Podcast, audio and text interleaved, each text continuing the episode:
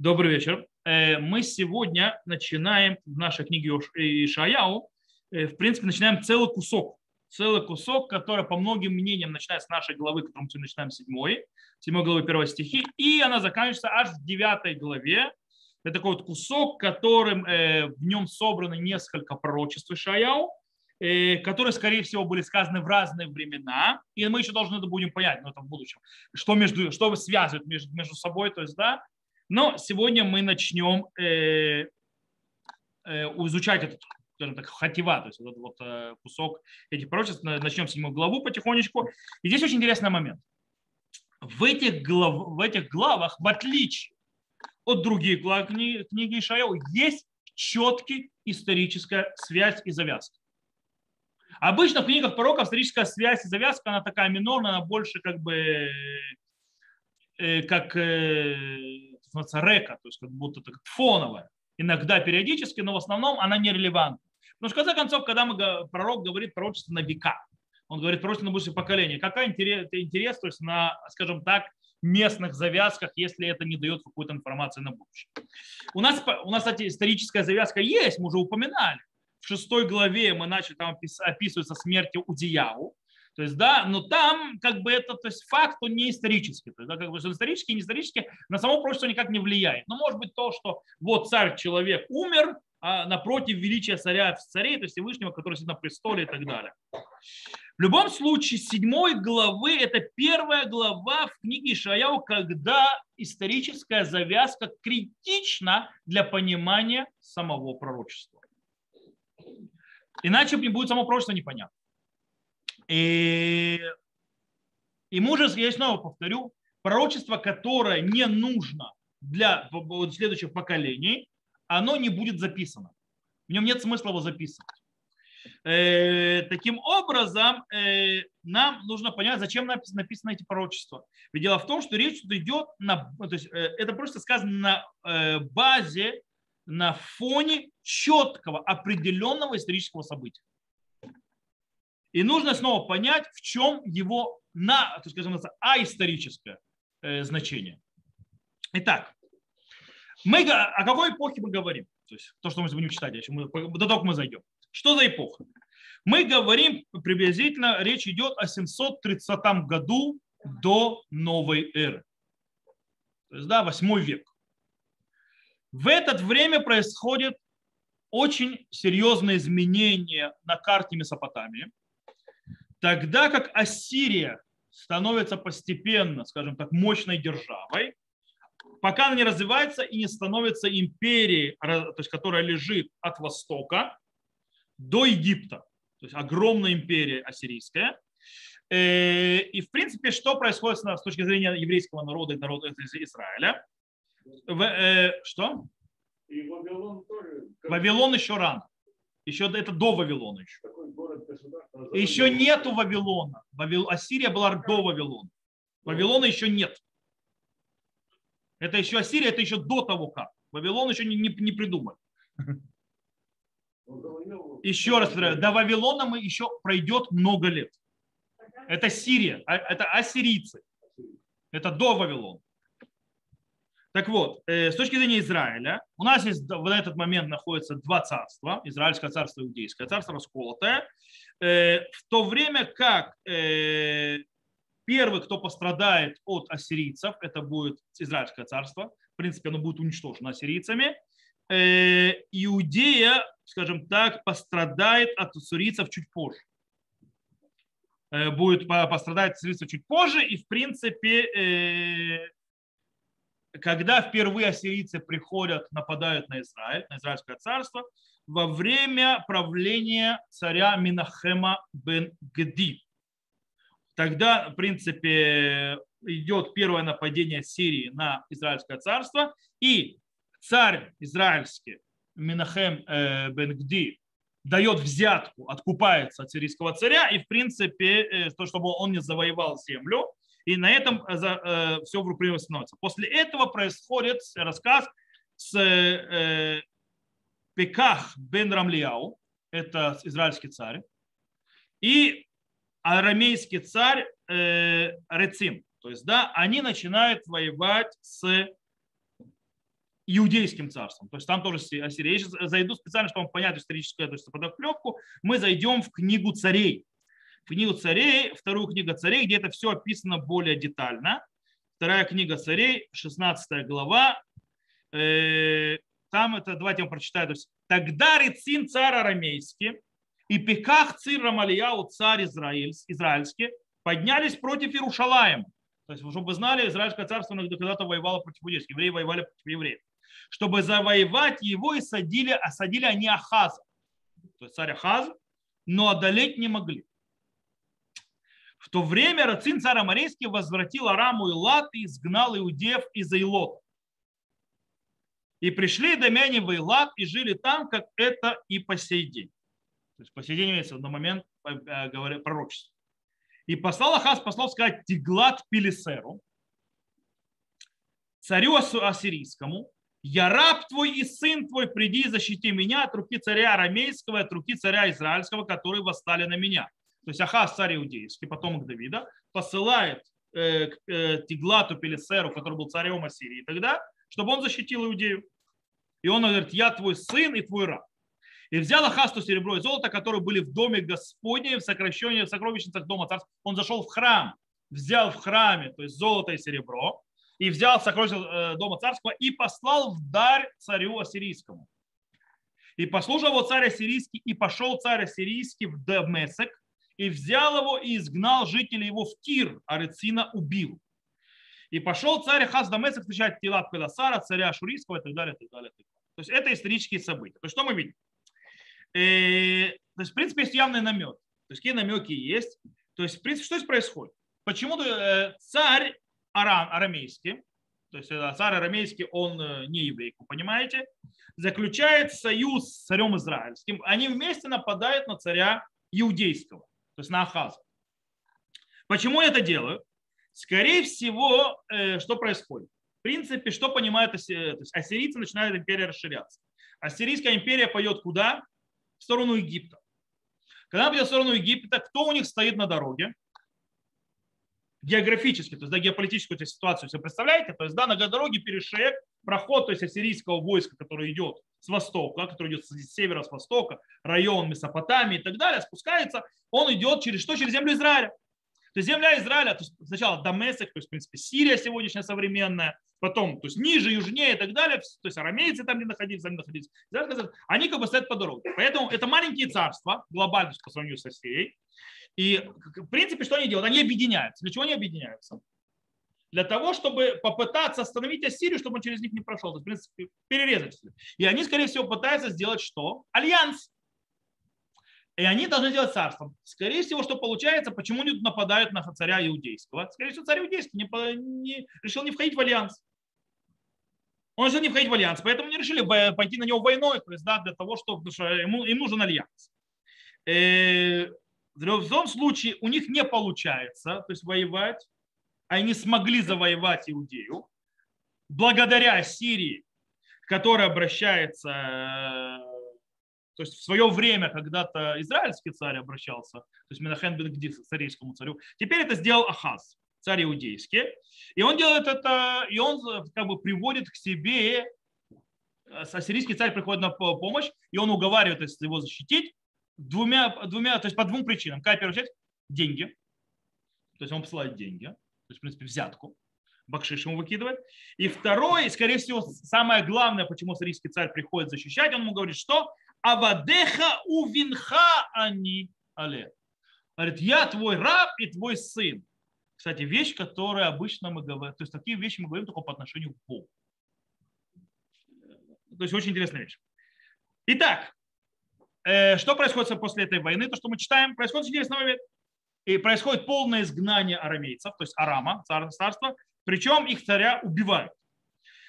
После смерти, то есть, да, царя Рецина, Рецина, которого, в принципе, убивает ассирийский царь, арамейское царство разваливается, и их политическая, то есть, как бы, сила полностью падает. Теперь, что происходит с израильским царством из-за этой войны? Это мы читаем там же в книге Царей, описано следующее. Это описано в двадцать девятом стихе в пятнадцатой главе. Во второй книге Царей. Во дни Пекаха, царя израильского, пришел Тиглат Пилисер, царь ассирийский, и взял и он, и Авел бейт Мааху, и Яунах, и Кадеш, и Хацор, и Гильад, и Агалиль, и всю землю колена Нафтали, изгнал их жителей в Ассирию.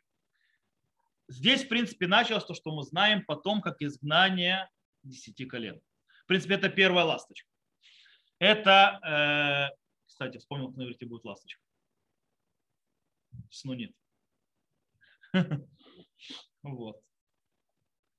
Просто сейчас говорю, то есть снунит решунает на иврите фраза, то есть да, первая ласточка. В принципе, первая ласточка это то, что уходит в колено Нафтали, в принципе, десять колен начинает изгоняться. Итак, в этой ситуации Ахаз должен, в принципе, выбирать, что ему делать. Причем это стратегическое это решение. Присоединиться, то есть когда начали восстание, то есть как бы царство, присоединиться к царствам, с одной стороны. С другой стороны, или обратиться к Ассирии, но таким образом подставить под удар другие царства и, в принципе, другие колена Израиля, то есть, в принципе, Израильское царство. Ну, мы уже увидели, что выбрал Ахаз, то есть, да, э... теперь, то есть, историческая у нас есть э, тема, давайте сейчас пройдем в книгу Йешаяу и начнем читать у нас. У нас тоже, и начнем их сравнивать, сравнивать и пытаться понять, что происходит. Итак, книга Йешаяу. «И было во дни Ахаза», это наша седьмая глава, «И было во дни Ахаза сына Йотама, сына Узияу, царя Иудейского. Пошел Рецим, царь Арамейский, и Пеках, сын Ремальяу, царь Израильский, войною на Иерушалаим. Но не смог завоевать его, и возвещено было дому Давида, и сказано, Арам стал лагерем вместе с Ифраимом, и затрепетало сердце его и сердце народа его, как трепещет деревья в лесу от ветра. И сказал Господь Йешаяу, выйди навстречу Ахазу ты и Шеар-Яшув, сын твой, к концу водовода верхнего водоема, что на дороге в поле стиральщиков». Окей. Первые три стиха мы прочитали. Что у нас есть? В принципе, первый же э, стих нашей первой главы начинается с, с фразы, очень похожей на такой же стих во второй книге Царей мы читали. То есть, и было во дни Ахаза, сына Йотама, сына Узияу, царя Иудейского. То есть, там, в принципе, там по-другому немножко написано. Пошел Рецин, царь арамейский, Пеках бен Ремальяу, царь израильский, войной на Иерушалаим, но не смог завоевать. Смотрите, что у нас это? Там написано у Млахим. Смотрите, я на иврите прочитаю, вы услышите, как это даже звучит. У нас это так. «Вии бияме Ахаз бен Йотам бен Узияу мелех Иуда ала Рецин мелех Арам». Уфеках бен Рамлияу, мелех Исраэль Иерушалаим, лемилхама, алея, вело яхоль лейлахем алея. Это у нас. Что написано в книге Царей? Аз я але рацин мелех Арам. И так поднялся мелех Арам в Пеках бен Рамлияу, мелех Исраэль Иерушалаим лемилхама, вьяцу алахаз, вело яхоль лейлахем. То есть, да, слышите, у нас очень похоже. Небольшая разница есть. И, да, и, то есть там в книге Царей написано, и поднялся Рецин, сын царя Арамейский, и Пеках бен Ремальяу, царь Израильский, на Иерусалим на войну, и осадили Ахаза, то есть сделали осаду, и не могли, то есть победить, то есть не могли взять. У нас, в чем разница, что у нас в книге Йешаяу не описана осада. В книге Царей написано, что они осадили город Иерусалим, э, у нас у Йешаяу не написано. Следующая фраза очень интересная, очень странная. Э, очень странная, очень интересная тем, что, смотрите, что говорится в фразе. «И возвещено было дому Давиду, Давида. И сказано, Арам стал лагерем вместе с Ифраимом, и затрепетало сердце его, и сердце народа его, как трепещут деревья в лесу от ветра». Окей, все замечательно и прекрасно. Э, У нас есть проблема другая. То есть, да, э...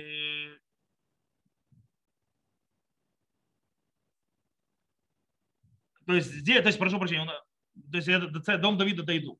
Я сначала обратите внимание. Рассказе, что говорит, что э, было, то есть, э, стал, то есть начинает рассказ развиваться, что он начал трястись, бояться, а потом посылает Йешаяу. В книге Царей описано, что Ахаз посылает царю ассирийскому. То бишь, Дальше э, в книге Царей Йешаяу вообще не упоминается. Он упоминается у нас. То есть, в принципе, рассказ начинает разделяться. После того, что у нас шапка была одинаковая, то историческое событие происходит одинаково, но потом начинается расход, то есть в рассказе. Там идет геополитический рассказ, а у нас другой. Но интересно, но интересно, что у нас там в книге Царей, помните про Элат? Там появляется эта фраза про Элат. То есть, да, что Рецим, то есть отбил у евреев, то есть у иудеев Элат, и Лот, и так далее. То есть Лот, Лат, в принципе, то есть забрал. Кто, кстати, кто вы Лот взял? Кто помнит? Кто взял Лот? Казань брал, он брал, Лот не брал. Кто брал Лот? Царь Шломо. Кто дошел до Лота?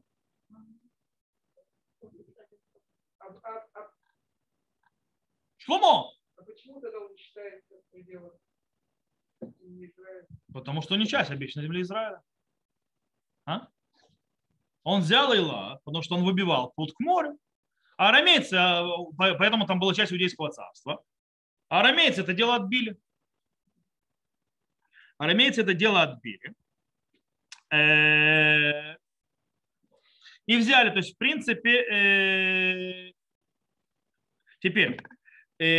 описание, как я сказал, то есть, таким образом, вот этот вот про Элат и так далее, описание в книге Царей, оно более военное, такое более валидизированное. То есть, в принципе, поэтому там идет описание, что позвали царя ассирийского на помощь и так далее. То есть, в принципе, книга Царей занимается рассказом с точки зрения и международной политики.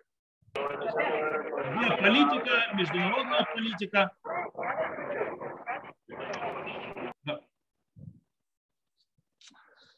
Международная политика, геополитика и так далее – это рассказ. Наш рассказ у нас в книге Йешаяу нет вообще упоминания нашего Тиглата Пилисера, то есть ассирийского царя. Его просто не упоминают. Что это нам говорит? У нас идет вещь, речь о пророчестве. У нас политика не интересует на данный момент. То есть, в принципе, получается, каждый рассказ, хоть рассказывает одно и то же событие, но подчеркивает раз. Книга Царей – отношения между государствами и сверхдержавами. Книга Йешаяу у нас идет пророчество. Тогда давайте разбираемся.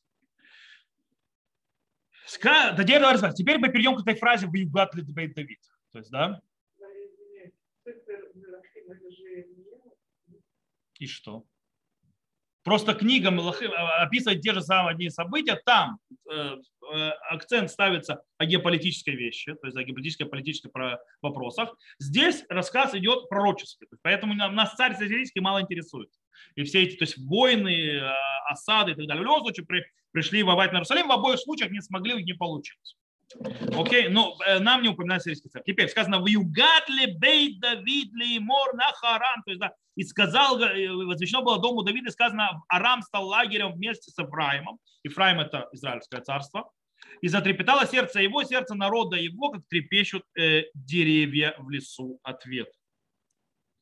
Теперь, «Ваигат», э, почему сказано, э, и сказано царю, э, то есть дому Давида. По идее, сказали Ахазу. Кому? Какому дому Давида? Сказали Ахазу, потому что явно трепетало сердце. Это сердце чего? Ахазом. Что такое затрепетало сердце? Страх. Он испугался. Он просто испугался. Он испугался. И нам еще нужно понять, но это мы чуть дальше поймем, почему сказано «Бейт Давид», о чем идет речь. Мы сегодня закроем эту тему. Но я хотел обратить ваше внимание на этот «Бейт Давид», а не на Ахаз. В любом случае сказано, ибо затрепетало его сердце, имеется в виду оно, знаете, когда человек боится, адреналин взлетает, сердце начинает это биться очень сильно.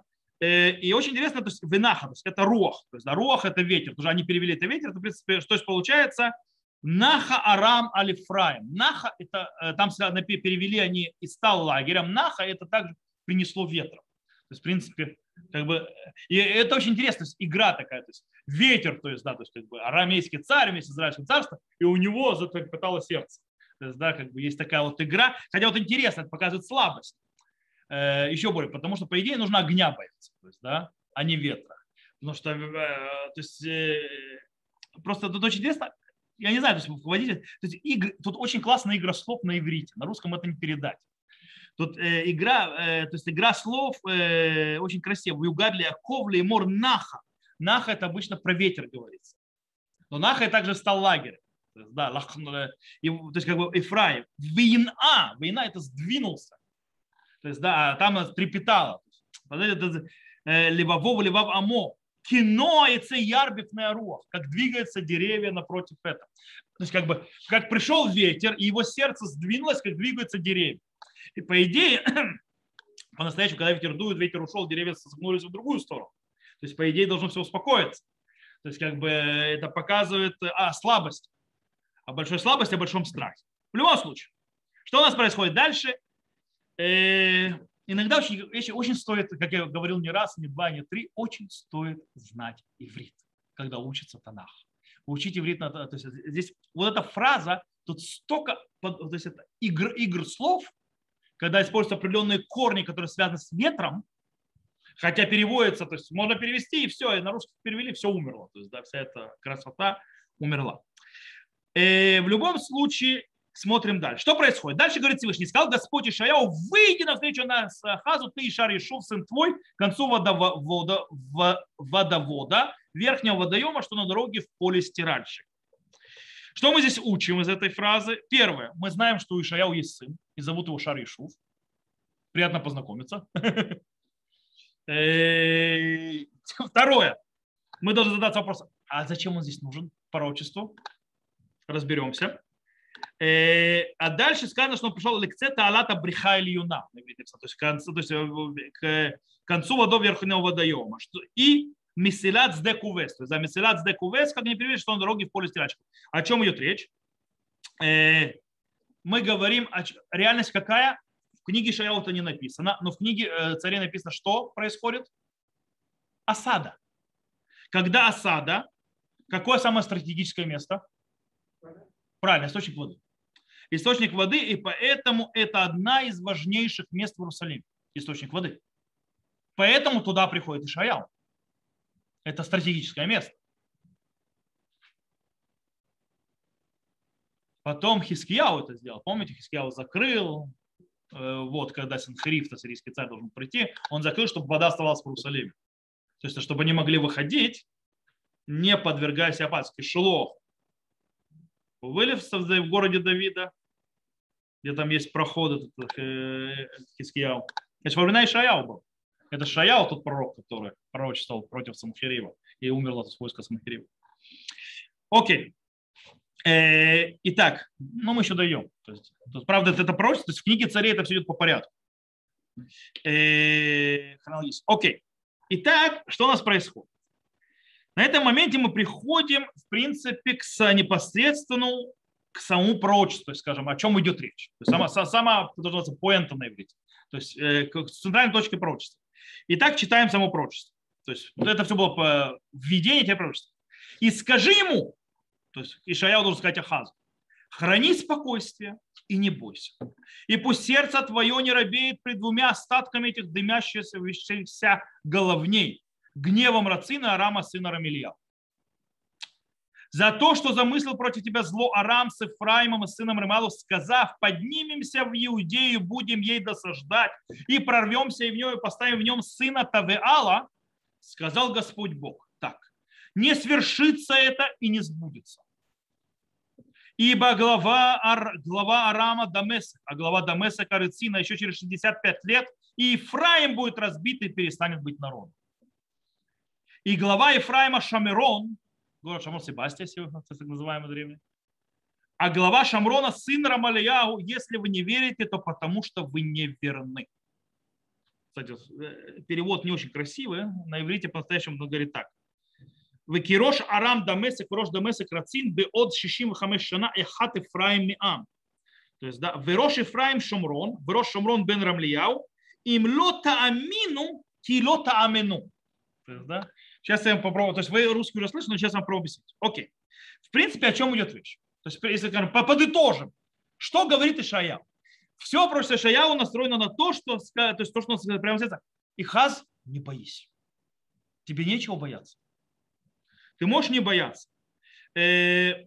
Кстати, в книге Царей, что мы узнали, что у страха Ихаза есть последствия.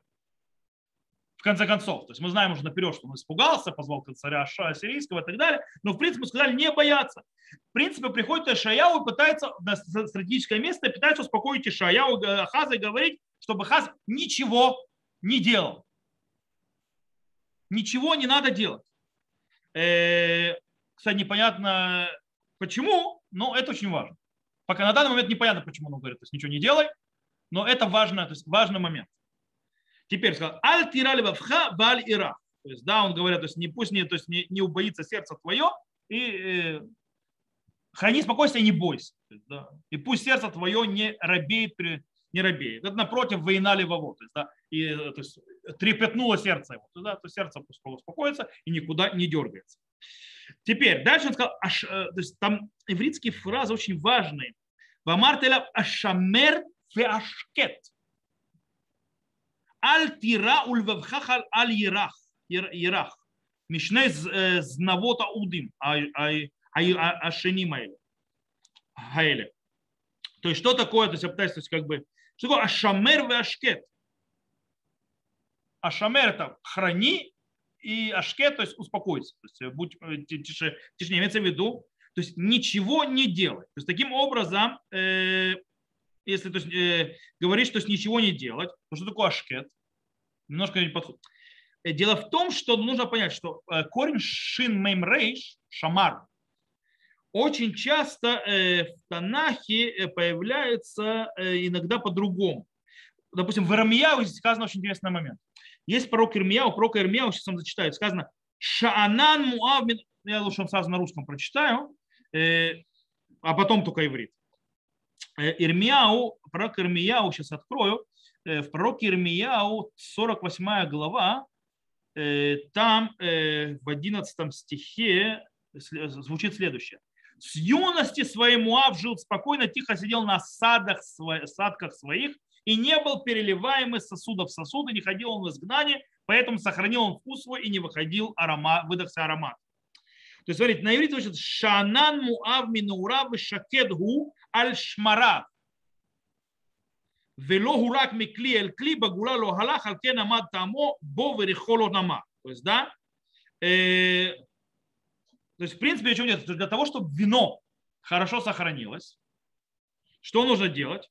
Нужно его поставить на одно место. Тогда шмарим, то есть у него есть эти как бы дрожжи, они опускаются вниз. Правильно? И, и потому, поэтому любое движение вина туда-сюда, оно его портит. Поэтому ашамер вешакет, то есть да, как вино, успокойся. Вот, допустим, Муав, он не дергался и потом никогда не уходил в изгнание. То есть, в принципе, говорит Йешаяу Ахазу, ша, никуда не дергаемся, иначе будет хуже. То есть, твоя задача не дергаться, и тогда ты никуда не уйдешь, с тобой ничего не произойдет. То есть, не дергайся, не прыгай. Причем он более говорит, он говорит, шней знавот аудим ха ишаним. То есть, что такое шней знавот аудим ха ишаним? То есть, два, как они перевели? Стоп, это Ирмеяу. Извините, я вернусь обратно в Шаяу. Э, а то я смотрю, что в Ирмеяу у меня что-то не то.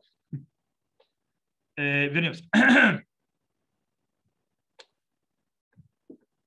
То есть пусть, не, и пусть сердце твое не робеет перед двумя остатками этих дымящихся головней.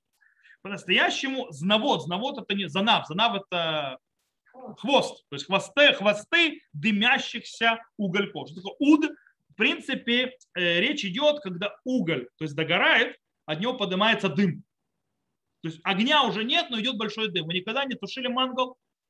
Когда огня нет, а дым идет дым, то есть валит от них. То есть, в принципе, он говорит, что? Он говорит, что это, Всевышний говорит, что рацин, что паках, это, в принципе, уже сгоревшие угли.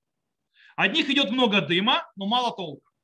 То есть, то есть в этом смысле они делают много э, впечатления. Но подсача ничего не стоит. Не более того. Почему? И он объясняет сразу же. Сказал Господь, э, за то, что замыслили против тебя зло, Ефраим и сыновья, поднимется в Иудею, будет это сажать, и прорвемся в нее.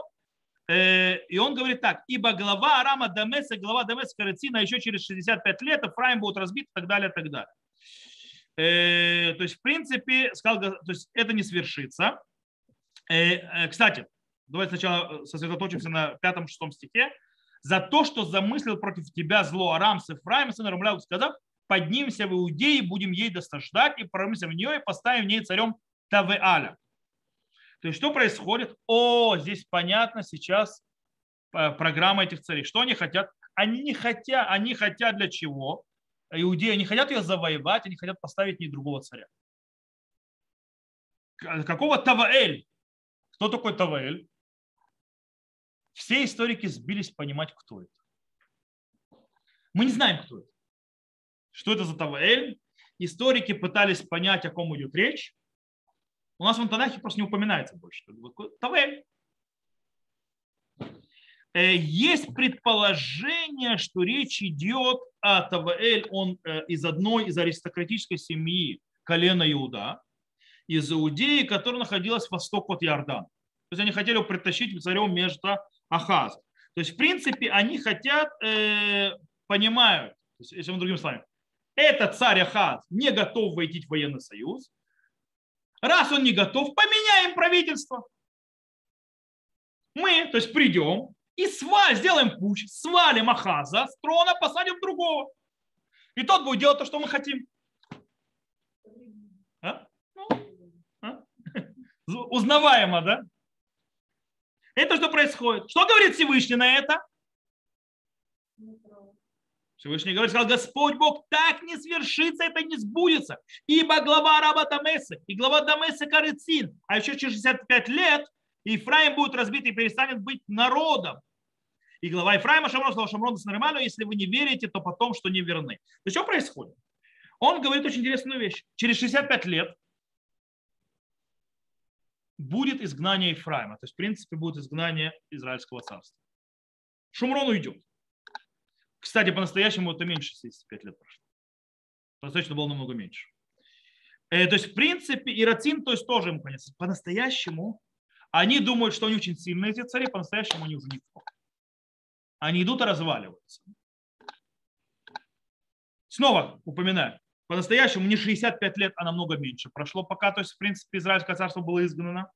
Кстати, Рацину тоже конец очень быстро прошел. Но вопрос, чем это утешает, собственно, Ахаза?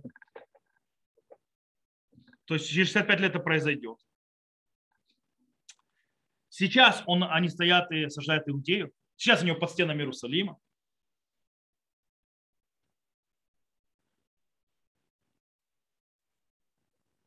Скорее всего, должно успокоить в том, что он должен понять, Ахаз, что ему не надо дергаться. Они теряют свою силу уже. То есть, в принципе, они уже живые трупы. То есть ты видишь дым, видишь это, там нет огня. А ничего тебе сделать не могут. И он говорит так.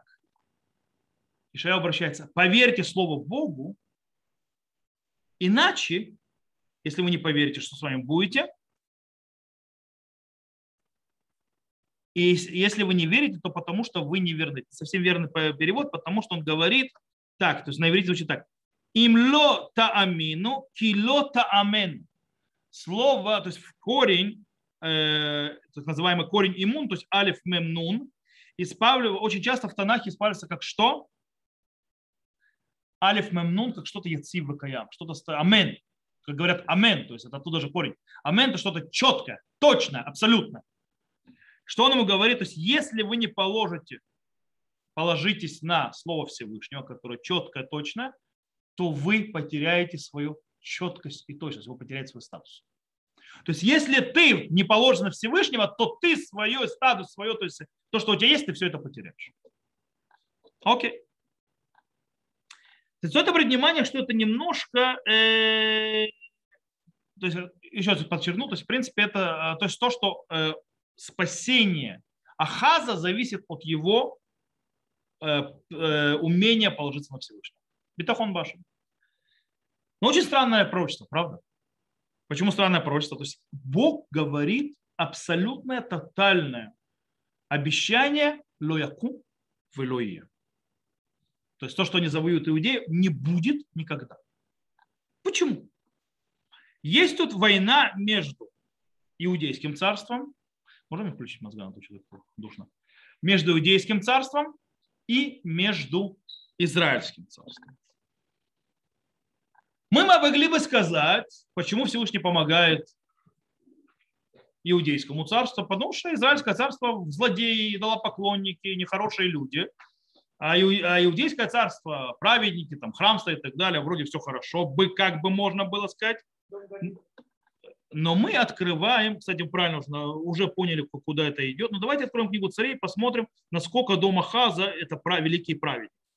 Для этого мы всего лишь откроем, и недалеко мы откроем второй книге Царей, девятнадцатую, шестнадцатую главу, прошу прощения, и прочитаем начало. В семнадцатый год царствования Пекаха сына Ремальяу стал царем Ахаз, сын Йотама, царя иудейского. двадцать лет было Ахазу, когда он начал царствовать, и шестнадцать лет царствовал он в Иерушалайме. И не делал он того, что было праведных в очах Господа Бога его, так как делал Давид отец его. Но следовал он пути царей израильских, и даже сына своего провел через огонь. То есть это поклонение Молоху. По мерзостным обычаям народов, которых прогнал Господь от снов Израиля. И совершил он жертвоприношение, воскурение на жертвенных возвышениях и на холмах, и под каждым лиственным деревом. То есть это поклонством он занимался. И тогда Рецим, царь арамейский, царь израильский, поднялся против Шеар-Яшува, чтобы завоевать его, и осадили они Ахаз, но одолеть не могли. То есть, в принципе, разницы между Ахазом нет, никакой разницы между ним и между царем израильским. То есть, эти идолопоклонники, эти идолопоклонники. То есть, да, как бы ему не полагается. А почему-то далота кумбелуты. Почему не будет и ни в коем случае? Говорит, потому что, это, как правильно заметила Тали, не зря здесь упоминается Бейт Давид. Мы сказали, Бейт Давид страшно. Почему? Что здесь происходит? Они, обратите внимание, прочитали какое-то... То есть они не хотят завоевать Иудею и там что-то делать. Они хотят сменить династию. Они хотят поставить другого человека с колена Иуды над Иудейским царством. То есть, в принципе, убрать династию дома Давида, из которой Ахаз. А это уже, ребята, выступление против прямого обещания Всевышнего, что никогда не прекратится царство из дома Давида. То есть, в принципе, они открыли э, Пеках и Рецин, они открыли войну не против Ахаза, а против самого Всевышнего, против его обещания. Обещание можно прочитать в книге, в книге Шмуэля.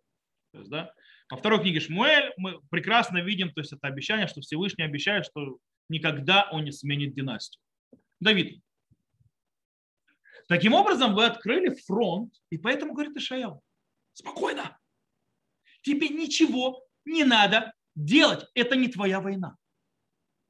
Просто ничего не делай. Твоя задача только полагаться на Всевышнего и не дергаться. Будешь дергаться, не будешь полагаться на Всевышнего, все будет только хуже. Приходит Йешаяу, говорит. Почему? Потому что войну они воюют теперь против самого Бога. Потому что они затронули Бейт Давид. Дом Давида, и поэтому Всевышний говорит «Ло якум велой». Не поднимется и не будет. То есть никогда этому не будет. То, на этом мы сегодня закончим. И с Божьей помощью мы продолжим разбирать это пророчество Ахазу дальше на следующем уроке, с Божьей помощью на следующей неделе. То, э, на этом я заканчиваю. Тот, кто нас слушает запись, всего хорошего. До новых встреч. Я выключаю запись.